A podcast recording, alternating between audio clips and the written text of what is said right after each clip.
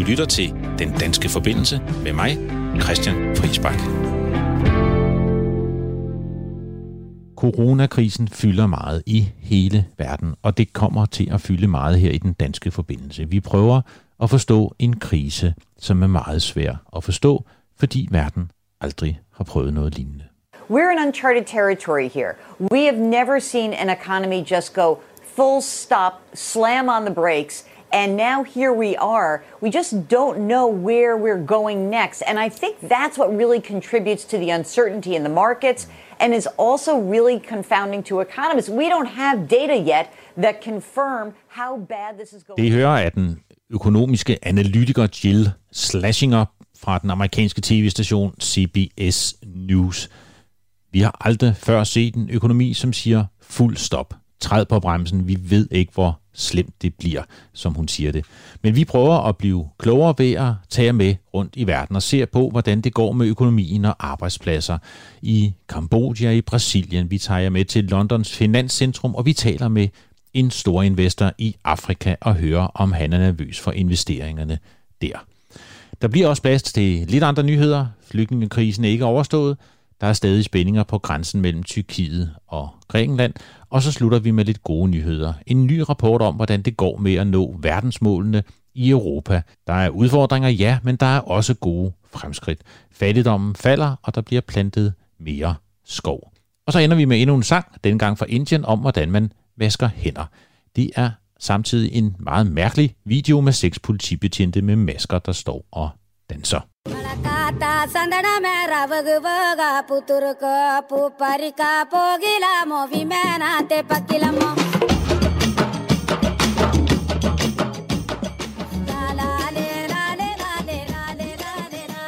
Ja, det er mærkelige tider, og det er også mærkelige tider her på den danske forbindelse. Jeg sidder herhjemme og laver det her program på forhånd med god hjælp fra min tilrettelægger Anna Riga, som også sidder hjemme i sin lejlighed. Og derfor kan I ikke sende sms'er i dag, men skriv en mail til os på den danske forbindelse snabelagradio4.dk, hvis I har kommentarer eller gode idéer til programmet. Velkommen til den danske forbindelse.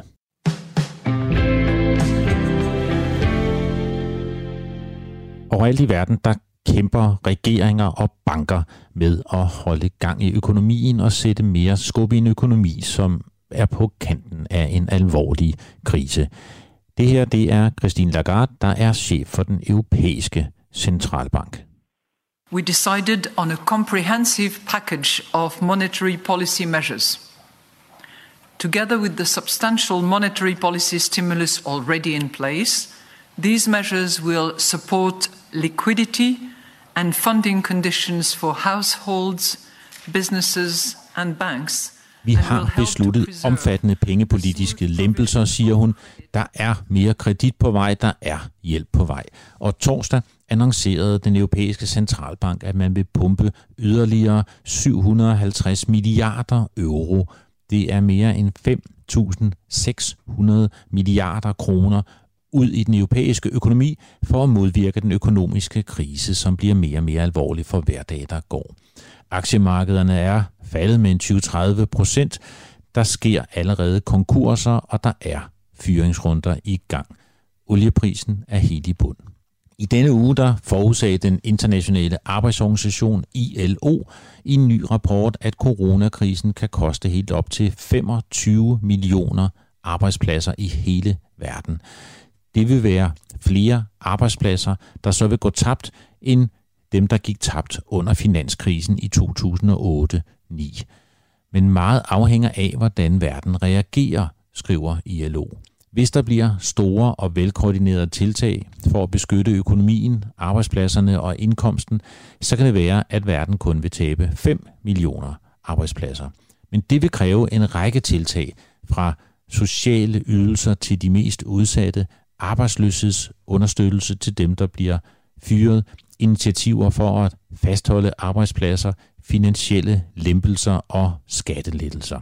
Problemet denne gang er, at krisen ikke kun rammer et sted. Den rammer både udbuddet, fordi produktionen går ned, når arbejderne ikke kan komme på arbejde, og fabrikkerne ikke kan få reservedele. Men det rammer jo også efterspørgselen, fordi forbrugerne forbruger langt mindre, når de er derhjemme og ikke tager på ferie, eller bliver klippet, eller køber en ny bil. Og det er jo det, der gør det ekstra svært for økonomer at forudsige effekten. Det er et dobbelt chok til den globale økonomi. Vi er i et ukendt farvand. Også Danmark er ramt. Antallet af nye ledige per dag er allerede 3-4 gange over det normale niveau for den her tid på året, og krisen har kostet flere tusind arbejdspladser i Danmark. Der er lanceret historisk store hjælpepakker, og den danske Nationalbank sælger statsobligationer for at finansiere indsatsen. Men hvordan ser det ud rundt omkring i verden? Det er det, vi ser på her i den danske forbindelse, og der er både gode nyheder, men også bekymrende meldinger. Vi starter i Kambodja, nede på havnen. And we've been on, on ship for more than a month in total. So we came to Cambodia a couple of weeks ago and that was great. And it's obviously better, good to be back now. គាត់របស់កម្ពុជាមិនមែនជាកូវីដថ្មីតែឥឡូវនេះគេហៅ COVID Ja, det I hører her, det er et indslag øh, på The Guardian for en måned siden. Øh, det var krydstogsskibet MS Westerdam. Det var blevet afvist ved ikke mindre end fem havne, før det endelig fik lov til at ligge til i Kambodja. Det var passagererne, som I hørte det, meget glade for, og øh, premierministeren Hun Sen, han gik personligt ned på havnen, sagde velkommen til dem alle, gav dem hånden og gav dem blomster. Problemet er ikke coronavirus, siger, som han sagde dengang. Problemet er den sygdom, der hedder frygt. Det er det, han siger i indslaget. Så det var en fin gestus, men i dag er stemningen en anden. Der bliver ikke givet håndtryk. Landet er dog langt fra så hårdt ramt af virus som andre lande, øh, selvom der ikke er så langt til Kina. Der er 13 personer meldt smittet. Der er nok et stort mørketal. Skoler, events er aflyst, øh, og det ser ud som om den kambodjanske økonomi også kan blive hårdt ramt. Og derfor skal vi nu til Kambodja og tale med en forretningsmand, der kan gøre os lidt klogere på, hvordan det ser ud der, og hvad bliver de økonomiske konsekvenser for et land, der er dybt afhængig af turister og af, at folk køber tøj. Jeg er glad for, at vi kan sige velkommen til dig, øh, Tommy Christensen. Tak skal du have. Og tak fordi vi måtte ringe til dig. Øh, du var faktisk lidt involveret i det her krydstogsskib, har du fortalt mig. Ja, vi var lidt involveret på den måde, at når da krydstogsskibet fik tilladelse til at gå ind i, uh, i øh, uh, Sihanoukville, så vil de jo uh, uh, mange nogle uh, nødleverancer. Og nødleverancer fra vores side, det er marine fuel til hovedmotorer og hjælpemotorer, for at de kan få noget strøm ombord. Så det var det, vi var involveret i. Så du så det, da, da det kom ind endelig i havnen der? Ja, det var jeg.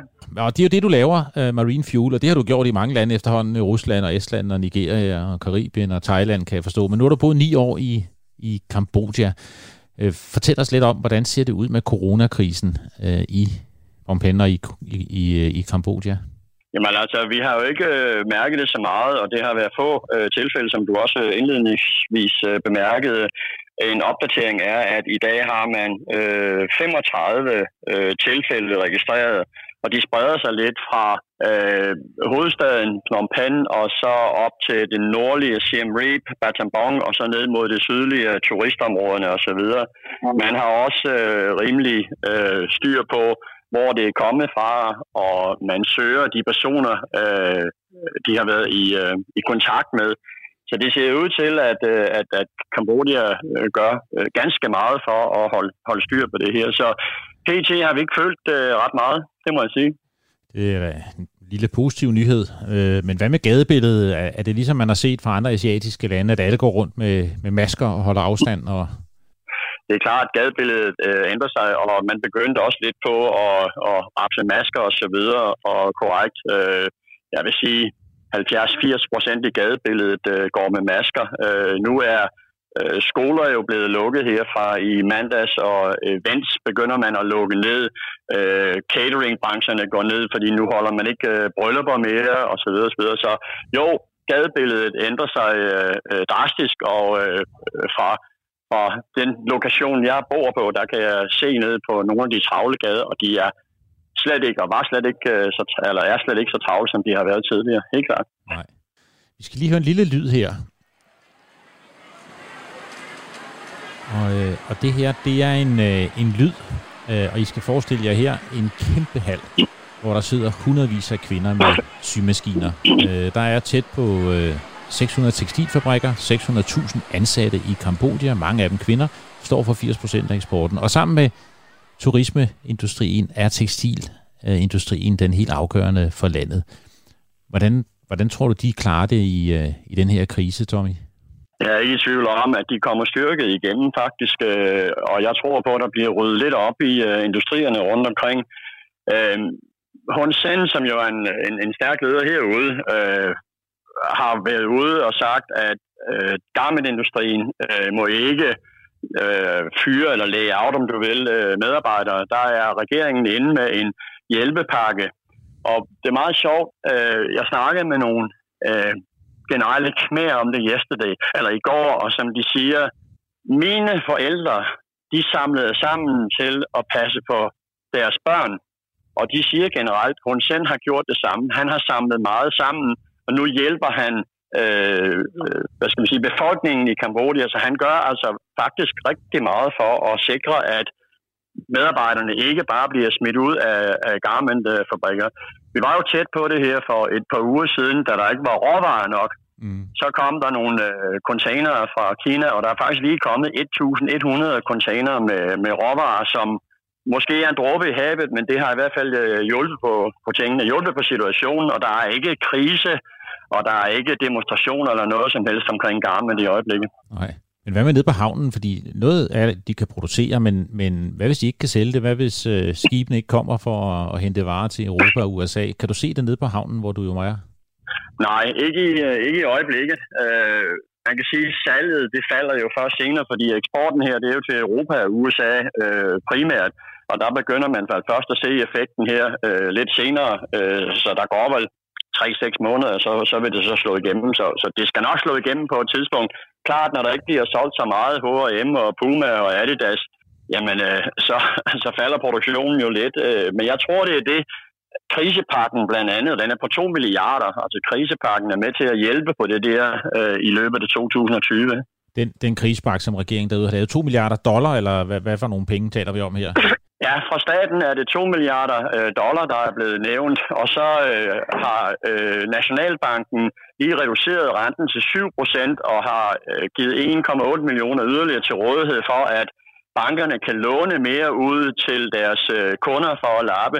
Men altså det at, at, at, at låne ud til stadigvæk en, en relativt høj rente her, det er jo ikke noget, der holder i længden. Der, der kommer der en statspakke ind og skal hjælpe på den der del der også. Ikke? Så jeg ved ikke rigtig, hvad, hvad outcome bliver på det, øh, men økonomisk øh, krise bliver der på et tidspunkt her. Det tror man dog, der bliver, og det er man bange for. Dem, du øh, arbejder sammen med derude, de lokale, er de bange for krisen? Nej, egentlig ikke. Øh, dem, der taler mest om, øh, om krisen, det er turismen, det er øh, restauranter og bar og så videre, som øh, lukker ned. Der er øh, en del, der kan fastholde deres ansatte, men, men mange har kørt på pumperne, og det vil sige, at de er nødt til at lade deres ansatte gå. Og der kommer regeringen også ind og, og, øh, og hjælper. De er faktisk rimelig godt organiseret herude med, med fagforeninger og så videre på vej. Og øh, hun send går ind og taler med dem direkte, og når der er taget en beslutning, så er der taget en beslutning. Så er det ikke noget med, at embedsmænd skal sidde og vade i det i månedsvis, før der sker noget. Når der er taget en beslutning, bang, så er det det, vi gør. Så er det det, vi gør. Ved du hvad, det er da faktisk en lille positiv historie. Det var ikke lige, hvad jeg havde troet, da vi skulle til Kambodja. Øh, det er godt at høre, at der sker noget, og at det er godt at høre, at de trods alt er øh, skrøbelige optimister i lyset af krisen. Men, men tusind tak, fordi du vil være med. Øh, Tommy Christensen arbejder med Marine Fuel i Kambodja. Tak for det. Velbekomme. Tak. Du lytter til Den Danske Forbindelse med mig, Christian Friisbak. Tak til Tommy Christensen, som i øvrigt øh, som sit WhatsApp-billede har sig selv på en meget, meget stor motorcykel. Han fortalte mig bagefter, at han har kørt ikke mindre end 92.000 km rundt øh, derude øh, og set hele landet. A total now of 49 people have been killed. Well, Greenland, I don't know, it got released somehow. It's just something we talked about. Denmark essentially owns it. И люди в Африке, либо во многих азиатских странах хотят жить на таком же уровне достатка, как и в Across the world, in dozens of countries, protesters have taken to the streets.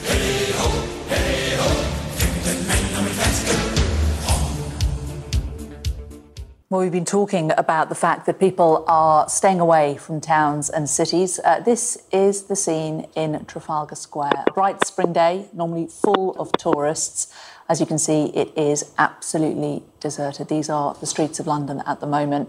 Uh, still some traffic uh, about. We know that many Ja, people uh, are det still her, I er med på her, det er en uh, flyvetur hen over But London. In terms of people on the streets, the numbers, footfall, tourists, shoppers Der er are really, really stort set ingen mennesker tilbage. Øh, byen er ved at lukke ned. Man kan sige, at Storbritannien tog lidt lettere på krisen i starten, men øh, nu er der lukket ned. Nu er Storbritannien og London ved at være tømt for mennesker. Og, og det er der, vi er i London, et af verdens finanshovedsteder, og der er vi for at forstå, hvordan de finansielle markeder de reagerer på krisen. Aktiemarkeder verden over er jo faldet med 20-30 procent og er meget nervøse. Verdenshandlen falder, verdensøkonomien er rystet. Og for at forstå, hvordan det ser ud i den finansielle sektor, har vi nu ringet til Christian Ransby. Velkommen til. Hej med dig. Velkommen til den, til den danske forbindelse. Du er jo selvstændig management-konsulent. Du arbejder for de store banker og, og den finansielle øh, sektor. Du har din gang i finanscentret øh, i London. Hvordan, Ja, det er korrekt. Hvordan ser der ud der nu? Jamen, øh, der er jo tomt, som, Ja. som de siger. Øh, der, der er rigtig mange, der er sendt på hjemmearbejde, øh, og der er, der, alle de stillinger, der, der kan ligesom øh, gøres remotely, det gør man også. Øh, men der er selvfølgelig visse øh, områder inden for trading og så videre, hvor, øh, hvor der er nogle, nogle meget specifikke regler under til finanstilsynet om, hvor, hvordan de skal agere, og øhm, i forhold til overvågning og den type øh, udstyr og optagelse af samtaler og sådan noget, øh, som gør, at der, der er stadigvæk øh, folk, der går på arbejde i Canary Wharf, men altså, der har været... Øh, der har været et par coronatilfælde, der er set i øh, min sidste kunde, det var KPMG, øh, nabobygningen for et par uger siden, øh, ryddede de en etage, og Barclays øh, det samme, som ligger lige på den anden side også. Så, øh, så der begynder at ske noget, må man sige. Så rent øh, fysisk øh, har coronavirusen ramt øh, Canary Wharf øh, og City, øh, som finanscenteret jo, jo kaldes. Og det er der, du går rundt. Men, men hvad, med den, hvad med økonomien, hvis, hvis du skal vurdere det ud fra, det, du arbejder sammen med derovre? Øh, er man nervøs for, hvor hårdt det her det kommer til at ramme øh, finanssektoren? Altså det, det er jo en global økonomi, så det tror jeg, det tror jeg alle er. Øh, det er jo ikke, øh, det er jo ikke tydeligt, hvor langt øh, og hvor dyb den her krise bliver, men det er helt tydeligt, at vi er i en krise, øh, hvor der er, er akut hjælp til, øh, behov for hjælp til erhvervslivet og til, øh, ja, til mange andre. Og, og hvad med sådan finansmarkederne som sådan? Altså hvis du skal øh, vurdere lidt for det. Nu ved jeg godt, du er jo ikke sådan finansanalytiker, men, men du øh, arbejder med alle de her, den her finanssektor. Hvad, hvad siger dem, du arbejder med? Øh, hvordan tror man, finanssektoren vil reagere øh, ud over den fysiske krise i, at folk de går hjem? Jamen, øh, altså jeg, jeg er nok ikke helt tæt nok på trading og så videre til at have et indblik i, hvad der ligger til grund for deres, øh, for den måde, de handler på nu, men øh, altså man prøver jo at indprise den frygt, der er, og det, øh, det ændrer sig jo dagligt, så derfor ser man de her store udsving, og kommer nok også til at se det et godt stykke tid nu. Øh, det, det er interessant at se øh, øh guldpriser og oliepriser og alle de her øh, renter, øh, for den sags skyld, alle de her forskellige øh, traditionelle mekanismer begynder at opføre sig øh, ret atypisk. Så øh, det, det ligner et marked, hvor likviditeten den øh, forsvinder som duk for solen, og øh, ja, fra, fra alle aktive klasser, sådan set. Ja, og det er lige netop det med likviditet. Nu, øh, jeg var jo økonom engang, men jeg var bestemt ikke finansøkonom. Men når jeg tænker, men når jeg tænker på, på pengemarkeder øh, nu her, og jeg har jo talt lidt blandt andet med min fætter, som er bankmand, og han mener, at renten den kommer til at gå op endda øh, betydeligt, fordi det er helt simpelt. Øh, renten er jo sådan set bare prisen på penge, og lige pludselig er der mange mennesker, der ikke der mister penge. Øh, der er rigtig mange, der har brug for at låne penge, øh, og der er ikke så mange, der har penge. Og derfor kan jeg måske godt følge den her analyse om, at vi kommer måske til at se en rentestigning. Er det noget, du ser, eller er noget, øh, man, man taler om? Det er ikke, ikke rigtigt i mit netværk. Altså, jeg leverer typisk transformationer i konsulenthuser og i banker. Det, det er lidt noget andet end, end... Altså, jeg har da en holdning til det privat, men jeg er ikke... Jeg godt understrege, jeg er ikke ekspert på området. Øhm, ja, altså det, man ser i blandt andet Italien nu, er jo, at statsrenterne de farer op, og det, det giver jo god nok mening, fordi at der er frygt, og investorer de vil, de vil have en højere øh, pris for at tage den risiko.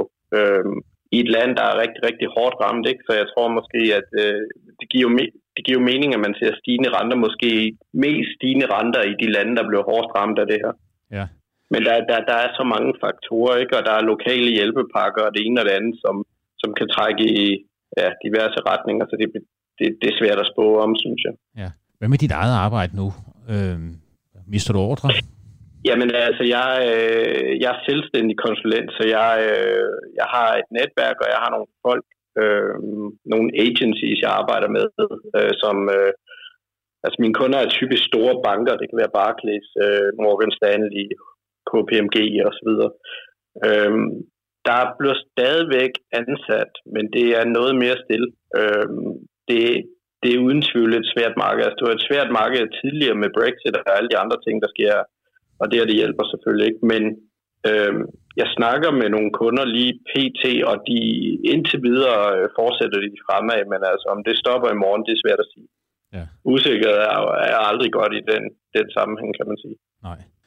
Men altså London, altså, er, hvis, hvis jeg skal tale sådan helt generelt, der er jo en, de er lidt toffe i den forstand, vil jeg sige. Jeg, øh, jeg kan huske, at jeg flyttede fra, fra Øst-London og herud til West-London, øh, og der skulle jeg med tuben, og jeg skulle øh, via Westminster på det tidspunkt, og det var så uheldigvis den dag, hvor der var et øh, terrorangreb på broen ved Westminster. Ja. Og øh, det vidste jeg ikke på det tidspunkt. Da typen kørte igennem, der, øh, der var lyset slukket på perronen, og jeg tænkte, okay, de sagde, at stationen er lukket. Øh, jeg tog ud og så den her lejlighed, og fandt så ud af, hvad der skete, og så tog jeg tilbage mod min øh, bopæl i Øst-London på det tidspunkt, og der var stationen åben igen, og folk de stod og snakkede og sådan noget. Og der tænkte jeg, det, det er alligevel mærkeligt. Altså, at, øh, at det, det blev normalt. Det, det gjorde det jo selvfølgelig ikke normalt, normalt, men ja. at folk var ligesom klar til at bevæge sig ned på den station, hvor de, de her ting var sket kun et par timer før og sådan noget. Og det er sådan meget... Ja. Jeg tænkte, det er en meget god symbolik på mentaliteten her i byen. Altså, at man, man prøver at holde hjulene kørende, selvom at, at der er den her krise, øh, tænker jeg. Ja, det er en robust øh, by. Det er jo et eller andet sted øh, godt at høre, hvis folk de knokler videre og, og tror på det. Øh, du sagde til mig lige før, at jeg er ikke ekspert øh, på det finansielle. Jeg synes, vi fik nogle rigtig øh, gode analyser alligevel om, hvordan der kan ske, og hvordan det ser ud i den finansielle sektor i London. Så tusind tak, fordi du var med, Christian Randsby. Det var da lidt. Og, og godt helbred øh, til dig derovre tak. også. I lige måde. Du lytter til Den Danske Forbindelse med mig, Christian Friisbak. Nu skal vi til Brasilien, til Rio de Janeiro, og vi starter til en demonstration. Esse cachorro, deputado que teve menos votos, 50 mil coronavírus. É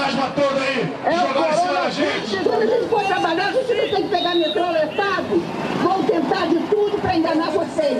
Principalmente palestra, em qualquer conversa. Eles querem é isso. Det var fra Copacabana, der er demonstration i Brasilien, og folk står ganske tæt på trods af coronakrisen. Men for at forstå, hvordan det ser ud i Brasilien, og ikke mindst, hvordan det påvirker økonomien i Brasilien, så har jeg nu ringet til Jan Lomholdt. Velkommen til. Tak skal du have. Du er jo formand for det lokale handelskamper i Rio de Janeiro, og har din egen virksomhed med 50 ansatte. Hvad, hvad er det egentlig, I laver? Vi arbejder inden for det maritime og olie og gas øh, her i Rio de Janeiro. Nu har jeg lige spillet øh, et, et, et, et lille klip her, hvor folk de står og demonstrerer. Øh, har man ikke opdaget, at der er corona i Brasilien? Jo, jeg tror, at dit klip er, er 48 timer øh, gammel, fordi øh, så sent som i, i går aftes, øh, i den bedste sendetid, der har vi det, vi, vi kalder en øh, gryde-demonstration. Så der går alle i vinduerne og ud på, på balkongerne, og så øh, giver de til kende øh, deres øh, enten tillid eller mistillid til... Øh, til politikerne. Øh, det har vi set øh, igennem de sidste øh, mange år, en tradition man har, og, og det gennemførte man i går, så man er siden den demonstration er man gået indenfor, og, og stranden er, er blevet lukket, så der er ingen, der er på stranden mere, hverken Copacabana eller nogle af de andre strande. Aha. Øh, hvad spiller man derude af vinduet? Spiller man en melodi, hvis man er tilfreds, og en anden, hvis man er utilfreds? Eller hvordan fungerer det? Øh, man, man, man slår simpelthen panderne imod hinanden, eller gryderne imod hinanden, øh, og så øh, kommer der jo en vældig larm, og så er der selvfølgelig også nogen, der, der råber øh, for ligesom at give udtryk for, om man er for eller imod. Øh, den, der, der var i går aftes, øh, var faktisk initieret af præsidenten selv, øh, der bad om, at øh, man stod sammen, og at man øh, udtrykte sin holdning øh, ved sådan en, en pandegryde øh, demonstration øh, klokken øh, syv om aftenen, hvor nyhederne de øh, startede. Aha, nå, interessant. Øh, men økonomien i Brasilien, hvordan tror du, corona, ja. corona rammer, rammer den brasilianske økonomi? Jamen altså, der er jo ingen tvivl om, at ligesom i hele verden, så øh, var der vel ikke nogen, der, der havde forestillet sig, at det skulle få, øh, få den her, øh, det her omfang. Øh, Øh, så det kommer til at få en, øh, en kæmpe øh, indvirkning på økonomien. Man skal huske, at Brasilien er lidt anderledes end, end måske andre steder. Vi har været i krise i, i fire, fire og et halvt år. Øh, stor krise, øh, startende med korruptionsskandalen i, i Brasilien, øh, og så øh, også med olieprisen, øh, der, der gik ned, og 20 procent af, af økonomien i Brasilien er baseret på, på olieindustrien. Øh, så man har, man har været, været, været helt nede og, og ligesom var på vej til at kunne se, at nu kunne man få, øh, få vækst øh, igen og, og klar til at komme ud af den her krise. Og så sker øh, det her. Jeg tror, man i Brasilien ikke har, har ville øh, erkende, at, at det kunne komme hertil, fordi øh, vi, er, vi er vel de sidste, der reagerer i, i verden på, på, på samme måde som, som alle øvrige lande med at iværksætte, øh, at man øh, skal blive hjemme og, og så videre. Alle de her tiltag, vi har set, øh, de kommer øh, nu også øh, her i Brasilien, men, men vi er nok øh, en af de sidste steder. Vi har måske heller ikke haft helt den samme udvikling af, af hvad hedder det, sager. Vi er forsinket også på, på antallet af smittede.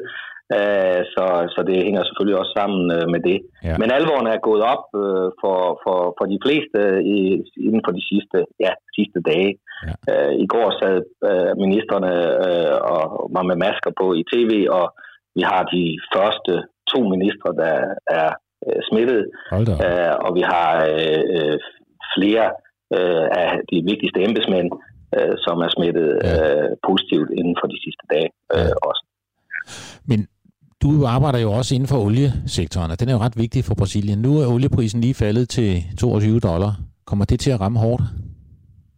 Ja, det er klart, at øh, når man får et uh, dobbeltslag, øh, så, øh, så, så, så kan man sige, hvis man, er, hvis man får et slag, og man får et mere, jamen, så er jo grænser for, hvor mange gange man kan, man kan, man kan slås. Vi har jo oplevet det før, altså den har været 25, vi havde en, en, en krise for 3, 3,5 år, uh, fire år siden, Øh, øh, med samme, samme effekt. Først øh, korruptionsskandalen, der giver en recession i, i Brasilien. Øh, så får vi olieprisen, der går ned, så fortsætter recessionen øh, fire år, øh, og så var vi på vej ud af krisen, og så kommer, så kommer den her. Det er også en årsag til, at, at vi jo tror på, at når det her er over, så vil vi måske... Øh, øh faktisk være klar til at komme først ud af, af krisen, øh, fordi øh, det så vi i 2008, hvor vi også har haft et tilsvarende scenarie, at vi inden 8, øh, i modsætning til de vestlige og, og, og, og USA, havde haft øh, en krise øh, op til, øh, og, og da så, vi falder selvfølgelig sammen med markederne og sammen med, med, med krisen, men vi kommer faktisk øh, først ud af, af krisen. Øh, og det, øh, det håber vi også på vil, vil ske øh, efter det her.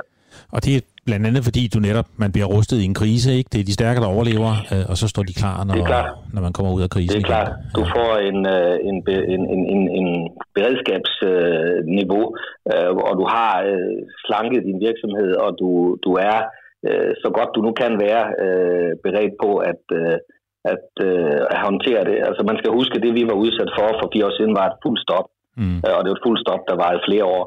Øh, så så det, det er bestemt øh, det har bestemt lært de, dem, som er tilbage, at øh, man skal man skal virkelig være kreativ øh, i sådan, i sådan, nogle, i sådan en, en tid. Ja. Men øh, der er altid sol på den anden side, så, så øh, man må bare holde, holde hovedet højt og så øh, finde øh, de veje, øh, der, nu, øh, der nu er. Ja, og sol, det er der jo især i, i Brasilien, øh, må man sige. Det er der, ja. Men det er, det faktisk noget, vi kigger meget på lige for, for tiden, fordi øh, der er jo en, øh, en, en teori om, at varme øh, skulle øh, mindske smitten, så vi, vi, vi følger meget nøje øh, udviklingen i Brasilien på tallene, for at se, om, øh, om der er en, øh, en, øh, en mindre smitte øh, øh, del i, i, på grund af varmen i øh, Brasilien. Ja. Det er der altså, der vil jeg sige, ja, men der vil jeg sige, MERS-virusen, den viste ikke øh, den slags øh, opførsel. Den var Nej, ikke afhængig af, af smitten, mens øh, SARS så ud til at være lidt afhængig af varme, Lige så præcis. vi krydser fingre for, at det, den, kan, den kan slå virusen ihjel i, Lige præcis. i Brasilien. Lige præcis. Men hvad siger du om øh, nu? Brasilien er en ret lukket økonomi stadigvæk. En stor økonomi, 220 millioner mennesker, men også sådan en rimelig lukket økonomi. Er det også en fordel i den her situation, tror du? Det kan du, ja, det er, det er det jo rent faktisk, fordi øh, på mange områder er vi jo selvproducerende. Så når det kommer til, til både øh, energi, olie, øh, øh, fødevarer øh, og så videre, så er Brasilien jo øh, selvforsynende. Altså vi eksporterer rent faktisk. Mm. Øh, så du har, øh, du har et scenarie, hvor du kan sige, at vi kommer i hvert fald ikke i den type øh, situation, at vi ikke vil, vil kunne øh, håndtere en, en, en, en masse ting øh, selv. Øh, den anden øh, fordel er, at vores, øh, det er selvfølgelig på nogen, for nogen, som skal importere, er det ikke godt, men hvis du skal eksportere, om det er soja, eller det er stål, eller det er med kød, øh, for den sags skyld olie, jamen så øh, er vores øh, valuta jo blevet øh, utrolig øh, udsat de sidste øh, seks år. Så vi er jo glædet fra øh, op mod dollaren fra at være 1,6 og til i rekord øh, igen i går med 5,20. Så man kan forestille sig, at vores valuta er tre gange øh, mindre værd, øh, end den var øh, tidligere. Men når du eksporterer, så er det, godt. er det jo positivt. Så Ja, vi er ja. vældig konkurrencedygtige på, på vores øh, eksportprodukter. Der er gode og dårlige sider af alting. Sådan er det jo nogle gange i den her fordel, i situation, kan det jo være en, en fordel for landets økonomier. Men det er da godt at høre, at I ikke er så hårdt ramt endnu, og der er en vis optimisme. Ja, altså jeg vil sige, at vi er, vi er jo senere end I er. Vi er senere end, uh, end Asien. Uh, ja. Så vi er jo først nu ved at, at, at gå ind i, i, uh, i fasen. Og, og, og du kan sige, i går, der iværksætter man uh, for iværksætter og for enkeltmands uh, firmaer en hjælpepakke. Og det, og det må vi se, øh, om, om det er nok, øh, og hvordan det kommer til at, at gå. Men der er jo ingen tvivl om, at vi vil se en recession i, i Brasilien. Spørgsmålet er, hvor lang tid den vil vare, og, og, hvornår, og, og hvornår det vender. Og, og der kigger man jo meget på dem, som er foran, og ser på, hvor, hvor de er henne. Øh, mm. Kina, Japan, Korea. Ja. Og så næste, næste fase, næste bølge vil jo så være at kigge på Europa øh, hvor, hvor, hvor hurtigt de kommer, kommer ud øh, på den anden side. Ja. Øh, så det er det, det, det, der foregår lige nu, at øh, man er gået i gang med at lukke ned, øh, og så øh, er jeg sikker på, at, at hvis der er noget, altså jeg tror sagtens, øh, vi kan lukke ned i, i Brasilien, men øh, der er ingen tvivl om, at, øh, at vores kapacitet øh, på at komme øh, igennem i forhold til, til helsesektoren og, og sygehusvæsenet og sådan noget, jamen den vil være, være måske endda endnu mere presset end det, vi har set i, i både Asien og i, i øh, Europa. Ja. Så der kan vi jo få nogle problemer, som kan accelerere Ja. øh, en recession. Vi håber det bedste for Brasilien, og rigtig godt helbred til dig, øh, Jan Lumholdt. Tak skal du have. Og tusind tak, Vi fordi vi måtte ringe til skal, dig. vi skal, nok, øh, vi skal nok holde fanen højt. Det var godt. Tak fordi du var med. Det er godt. Hej hej. A total now of 49 people have been killed. Well, Greenland, I don't know, it got released somehow. It's just something we talked about. Denmark essentially owns it. И люди в Африке, либо во многих азиатских странах хотят жить на таком же уровне достатка, как и в Швеции. Save Hong Kong! Save Hong Kong! Across the world, in dozens of countries, protesters have taken to the streets. Nu til Afrika, eller det vil sige, først skal vi til et pressemøde for små to år siden med den daværende danske statsminister Lars Lykke Rasmussen. Til alle, og så er det win-win-win. Kig på mig, der er det godt. Vi lancerer The Danish SDG Investment Fund, eller på dansk Verdensmålsfonden. Og jeg tror faktisk, vi er førende i verden, når det drejer sig om at få skaffet privat kapital. Det var et klip fra lanceringen af den kæmpe store verdensmålsfond, som der blev etableret under Investeringsfonden for udviklingslande i Danmark. Og den fond skulle investere i at nå verdensmålene, og en god del af investeringerne skulle gå til Afrika. Er de investeringer nu tabt? For at finde ud af det har jeg nu ringet til Thomas Hågård, som er vicepræsident i Investeringsfonden for udviklingslande IFO med ansvar for det sydlige Afrika. Velkommen til, Thomas. Mange tak, Christian. Hvad bliver det svært at nå målene for den her fond, når I skal investere i Afrika nu? Jeg tror, det bliver selvfølgelig ikke nemmere, men jeg vil sige, indtil videre har vi haft øh, god øh, held med at lave investeringer for fonden på tværs af Afrika. Vi har lavet investeringer i, som par eksempler i, i blåbærproduktion i det sydlige Afrika, og i for eksempel en hospitals- og en uddannelsesplatform i det østlige Afrika. Og det er alle kan du sige, virksomheder, der ikke nødvendigvis bliver påvirket direkte af coronavirusen.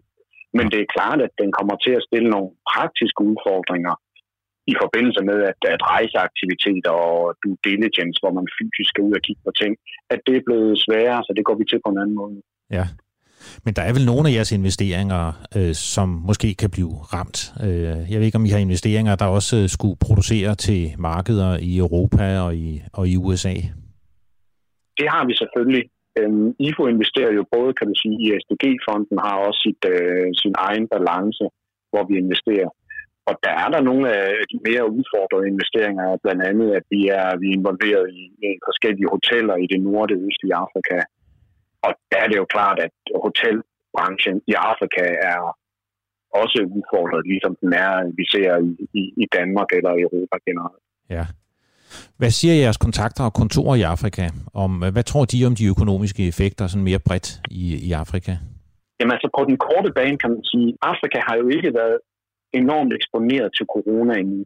Men man må jo sige, at den sidste uges tid er der jo desværre i stort set samtlige lande konstateret tilfælde.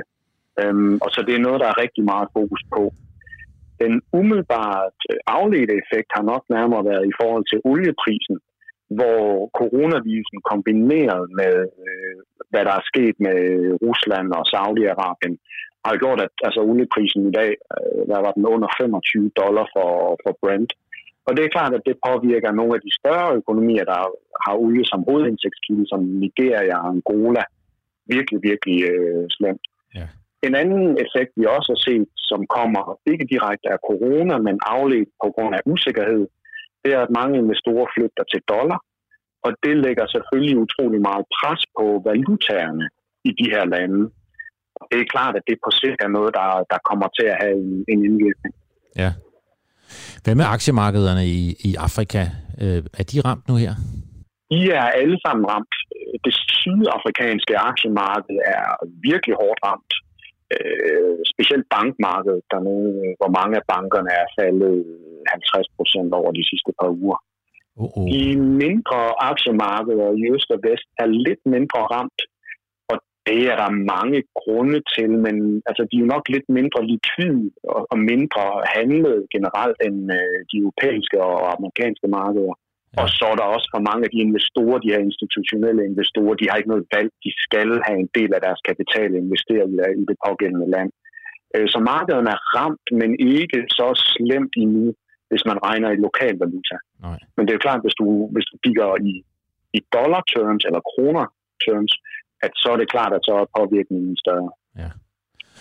Men mange afrikanske lande, som du også er lidt inde på det med olien, de er afhængige af råvarer, altså olie og alle mulige former for mineraler. Øh, og man kan sige, det er jo normalt der, at prisfaldet bliver mest dramatisk. Der bliver altid presset bagud, og det er altid råvarerne, der, der giver sig mest øh, til sidst. Øh, og, så det kan vel ramme bredt, altså ud over olielandene, også dem, der er afhængige af mineraler.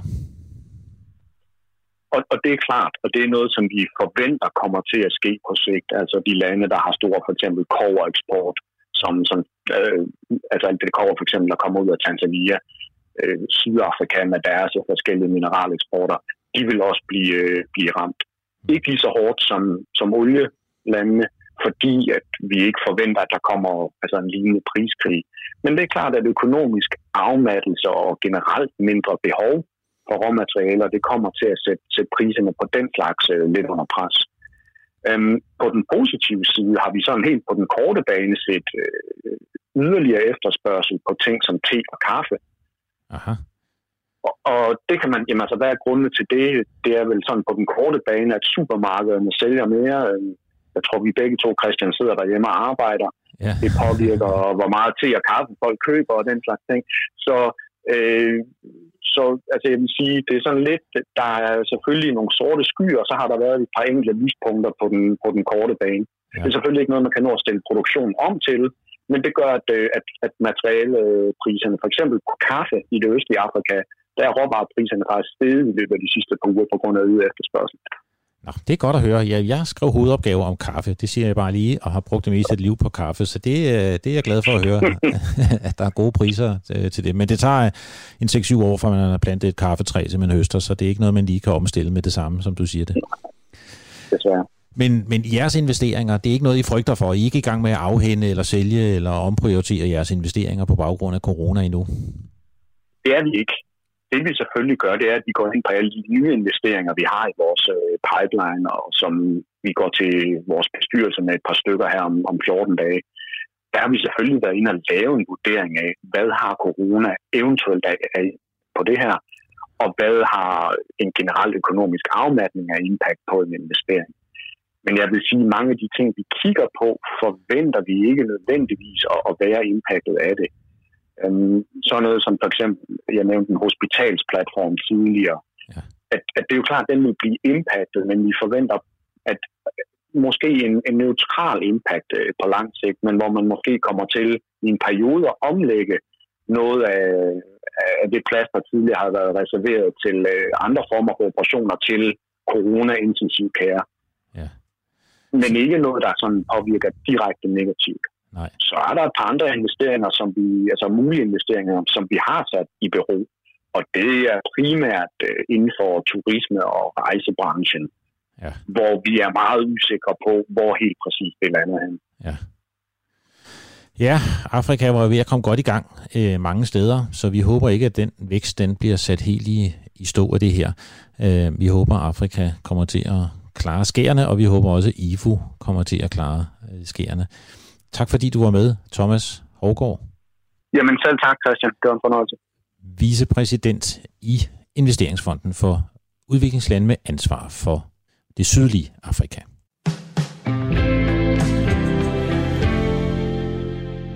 Coronakrisen rammer også verdens flygtninge. Verdens flygtningehøjkommissariat UNHCR og den internationale organisation for migration, IOM, meddelte i denne uge, at de på grund af de mange, mange rejserestriktioner nu måtte indstille genbosætningsprogrammet for flygtninge. Det vi også i Danmark omtaler som FN's kvoteflygtningeprogram. Det betyder, at tusindvis af flygtninge, som ellers havde håbet at få et nyt hjem i et nyt land, ikke kan komme afsted. Sidste år genbosatte FN 64.000 flygtninge. Det er mange, også de mest sårbare og udsatte flygtninge, som har fået gavn af programmet, de flygtninge, som har vanskeligt ved at klare sig i flygtningelejrene. Samtidig stiger spændingerne på grænsen mellem Tyrkiet og Grækenland, efter at den tyrkiske præsident Erdogan meddelte, at man ikke længere vil blokere for, at de 4,4 millioner flygtninge i Tyrkiet kunne søge videre mod EU. Det har nogle af dem forsøgt, og i en lang artikel på Al Jazeera dokumenteres det, hvordan soldater nu står opmarcheret på den græske side af grænsen. Der bruges tårgas og skydes advarselsskud. En flygtning er død efter at være blevet ramt af et skud i brystet. Men de græske myndigheder benægter, at der skydes med skarpt mod flygtninge. Ingen ved, hvorfra skuddet kom. Også bevæbnede civile patruljer går på grænsen. Samtidig dokumenterer Al Jazeera tilfælde, hvor journalister har fået bank af ophidsede græske borgere, der føler, at presset fra flygtninge og migranter nu er blevet alt, alt for stort. Situationen på de græske øer er også blevet forværret. Øh, på Lesbos i Moria-lejren er der plads til 3.000 mennesker, men der er på nuværende tidspunkt mere end 25.000 flygtninge og migranter i lejren. Som følge af coronakrisen har de nu også fået begrænset deres bevægelsesfrihed. De må kun forlade de overfyldte lejre mellem klokken 7 om morgenen og klokken 7 om aftenen, og det er kun én person fra hver familie, der må gå ud for at købe mad og andre fornødenheder. De græske myndigheder har dog meddelt, at hvis der kommer nye til øerne, så bliver de med det samme flyttet over til fastlandet, hvor der er bedre forhold. Men situationen i Moria-lejren blev endnu mere desperat, da der for et par dage siden udbrød en brand.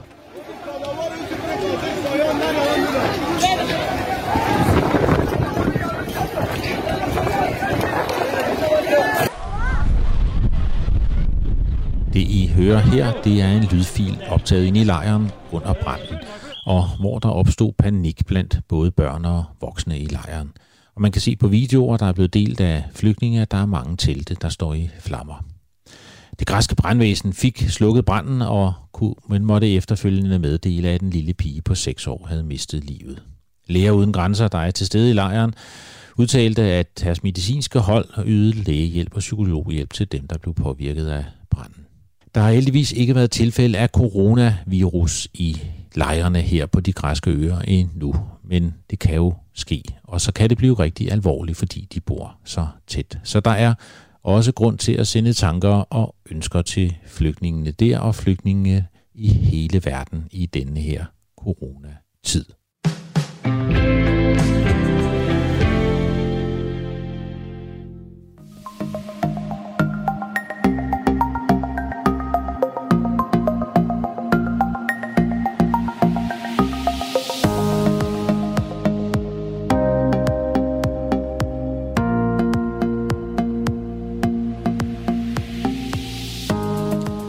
slutter med lidt gode nyheder fra min gamle FN-organisation, UNECE hed den. Øh, det er FN's regionale kommission for Europa, og den dækker området 56 lande, helt fra USA i øst til Rusland i vest, fra Norge i nord og til Tyrkiet og Israel i, i syd. Det var den organisation, jeg stod i spidsen for i tre år i Genève, og den musik, I hører her, det er fra en video, som organisationen har lavet som optag til et møde, der finder sted i de her to dage for at følge op på FN's verdensmål her i vores del af verden. Det møde var jeg selv med til at afholde de første gange, og det skulle have fundet sted i Genève, men det er blevet til et elektronisk møde i stedet for. Forud for mødet, der har UNECE så udgivet en rapport om, hvordan står det egentlig til med at nå verdensmålene her hos os. Og der er positive nyheder. Landene har enten nået mange af de her 17 mål, eller er godt på vej. Øh, det gælder for eksempel kampen mod den ekstreme fattigdom, øh, udbredelsen af social beskyttelse til de mest udsatte mennesker. Der er lav mødredødelighed i vores del af verden og lav børnedødelighed. Der er også fremskridt, når det gælder miljøet. Som den eneste region i verden bliver der plantet mere skov. Øh, det går nogenlunde med vand og sanitet, og der er også fremskridt på klimaindsatsen. Det er ikke alt sammen øh, lyserødt. Der er flere børn, der bliver overvægtige. Det er fortsat kvinderne, der laver det meste af arbejdet i hjemmet, især i Syd- og Østeuropa. Der er kun få procent af befolkningen i lande som Tyrkiet, Azerbaijan og Kirgistan, der har adgang til arbejdsløshedsunderstøttelse. Og i Montenegro og Kroatien er det kun godt halvdelen af befolkningen, der er sikker på at få en pension, når de bliver gamle. Og så kniber det med det rene vand i nogle lande, Turkmenistan, Uzbekistan og Israel. Så ja, der er lang vej igen, før vi har nået alle de her 17 verdensmål, men der er gode, positive nyheder for verdensmålene i vores del af verden fra min gamle organisation UNECE. Du lytter til Den Danske Forbindelse med mig, Christian Friisbak. Det fører os hen mod afslutningen af programmet. Et program, hvor coronavirus har domineret af gode grunde. Det rammer 10.000 af mennesker, og det rammer økonomien hårdt i hele verden. Men der er også mange positive initiativer for at forebygge krisen og mindske spredningen. I den indiske delstat Kerala, hvor det første tilfælde af corona i Indien blev registreret i januar, har det lokale politi indspillet en video for at vise, hvordan man skal vaske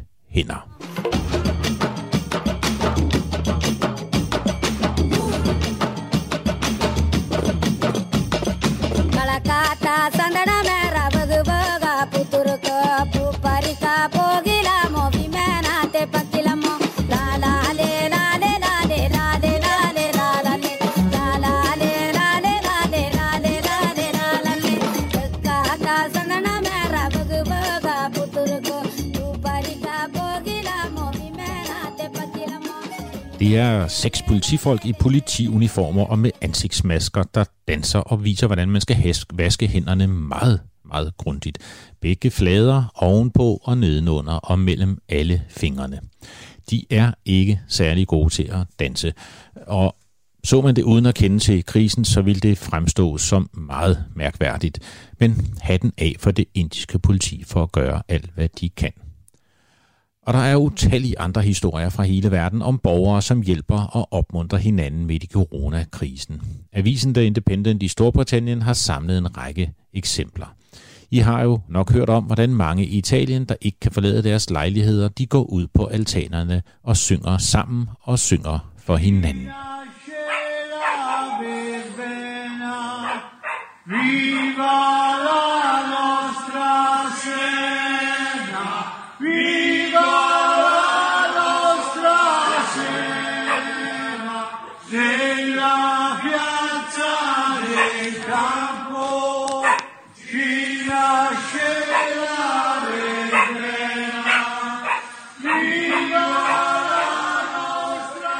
Irland er der opstået et hashtag på Twitter, øh, Self-Isolation Help, hvor borgere tilbyder at hjælpe dem, der er spærret ind i deres lejligheder, især de ældre og sårbare borgere.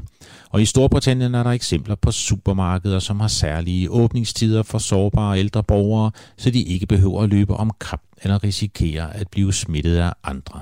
Der er butikker, som har doneret gratis masker, håndsprit og toiletruller til ældre og sårbare borgere, og der er taxiselskaber, som tilbyder at køre dem, når de skal hen og købe ind gratis endda. Og der er rigtig mange, der opfordrer andre til at købe gavekort hos lokale butikker og virksomheder for at hjælpe dem gennem krisen. Der er postkortkampagner for at opmuntre og hjælpe dem, som har behov for det. Der er kunstnere, der har lanceret digitale kunstkurser og konkurrencer for børn, så de ikke keder sig. Og der er musikere og skuespillere, som laver digitale talentkonkurrencer, også for børn for at give adspredelse og opmundring. Her er en storesøster, der har delt en video af lillebroren, der synger.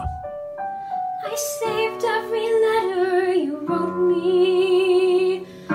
From the moment I read them, I knew you were mine. You said you were mine. I thought you were mine. Do you know what Angelica said when we saw your first letter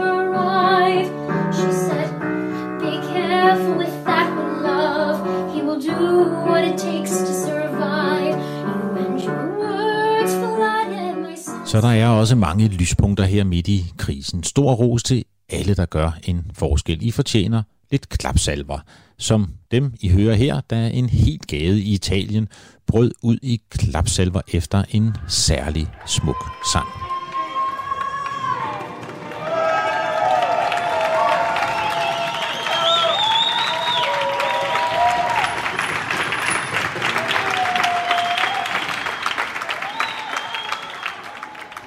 Står vi sammen, skal vi nok klare det. Kriser kan splitte, og kriser kan samle.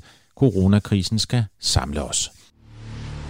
A total now of 49 people have been killed. Well, Greenland, I don't know, it got released somehow. It's just something we talked about. Denmark essentially owns it. И люди в Африке, либо во многих азиатских странах хотят жить на таком же уровне достатка, как и в Швеции. Save Hong Kong! Save Hong Kong! Across the world, in dozens of countries, protesters have taken to the streets.